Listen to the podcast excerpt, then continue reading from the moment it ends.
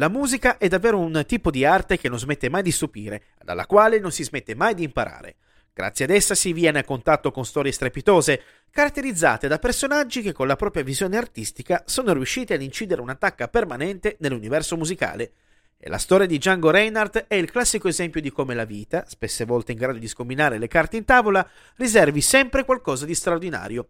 Nato da una famiglia di etnia di origini Sinti in Belgio, era sempre in costante viaggio con la carovana di famiglia che giunse a Parigi quando aveva pochi mesi e dove vi si stabilì per gran parte della sua carriera artistica. Django mostrò fin dalla tenera età una particolare predisposizione nei confronti della musica e fu così che a 18 anni poteva vantare una consolidata carriera di suonatore di banjo.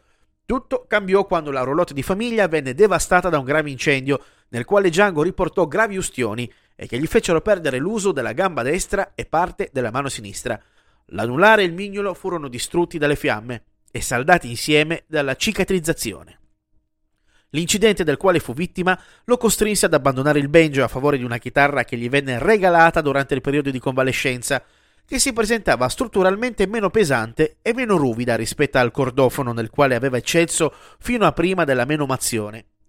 Anziché abbattersi, Django sviluppò uno stile chitarristico particolare che gli permise di abbattere la limitazione causatagli dall'incidente. Egli suonava infatti la chitarra con l'uso di sole due dita della mano sinistra, nel dettaglio l'indice e il medio, con il pollice che afferrava il manico. Ben presto il chitarrista francese intensificò la sua attività ed iniziò a girare la Francia con delle orchestre finché a metà degli anni 30 conobbe il violinista franco-italiano Stéphane Grappelli, con il quale diede vita al Le Quintet du Haut Club de France, quintetto di soli strumenti a corda. Nel corso degli anni, Django sviluppò una particolare abilità alla chitarra che gli permise di esibirsi in particolari e ricercati virtuosismi tecnici di tutto rispetto abbinata ad una spettacolare propensione all'improvvisazione anche su brani ascoltati per la prima volta, e ha contribuito a consolidare la sua fama anche tra i professionisti che rimanevano doppiamente colpiti nello scoprire che Django non sapeva scrivere o leggere qualsivoglia spartito.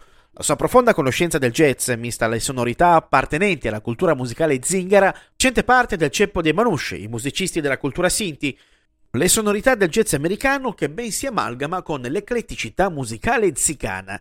Tra i brani più famosi di Django Reinhardt figurano Minor Swing, Belleville, Django Steiger e tante altre. Il suono scanzonato della sua chitarra dà vita a qualcosa di irresistibile, in grado di far ballare chiunque e in qualunque situazione. Una vera e propria esplosione di creatività ed estro musicale, circoscritto all'interno di un genere musicale che sicuramente tutto può fare tranne che lasciare indifferenti. Il gypsy jazz continua ad essere apprezzato e ad influenzare nuove generazioni di artisti che hanno raccolto l'eredità di Django Reinhardt e ne continuano a portare avanti la tradizione musicale in una visione moderna. Tra questi vanno citati Birelli Lagrin, Angelo De Bar, Stocchello Rosenberg e Frank Vignola. Reinhardt è stato anche esempio fondamentale per un altro grande artista, il chitarrista dei Black Sabbath Tony Iommi, il quale ha avuto in gioventù un incidente simile a quello del chitarrista francese, nel quale una pressa gli ha amputato le falangi superiori del dito medio e dell'anulare della mano sinistra. Caduto in una spirale di profonda depressione per l'accaduto, si avvicinò alla musica di Django.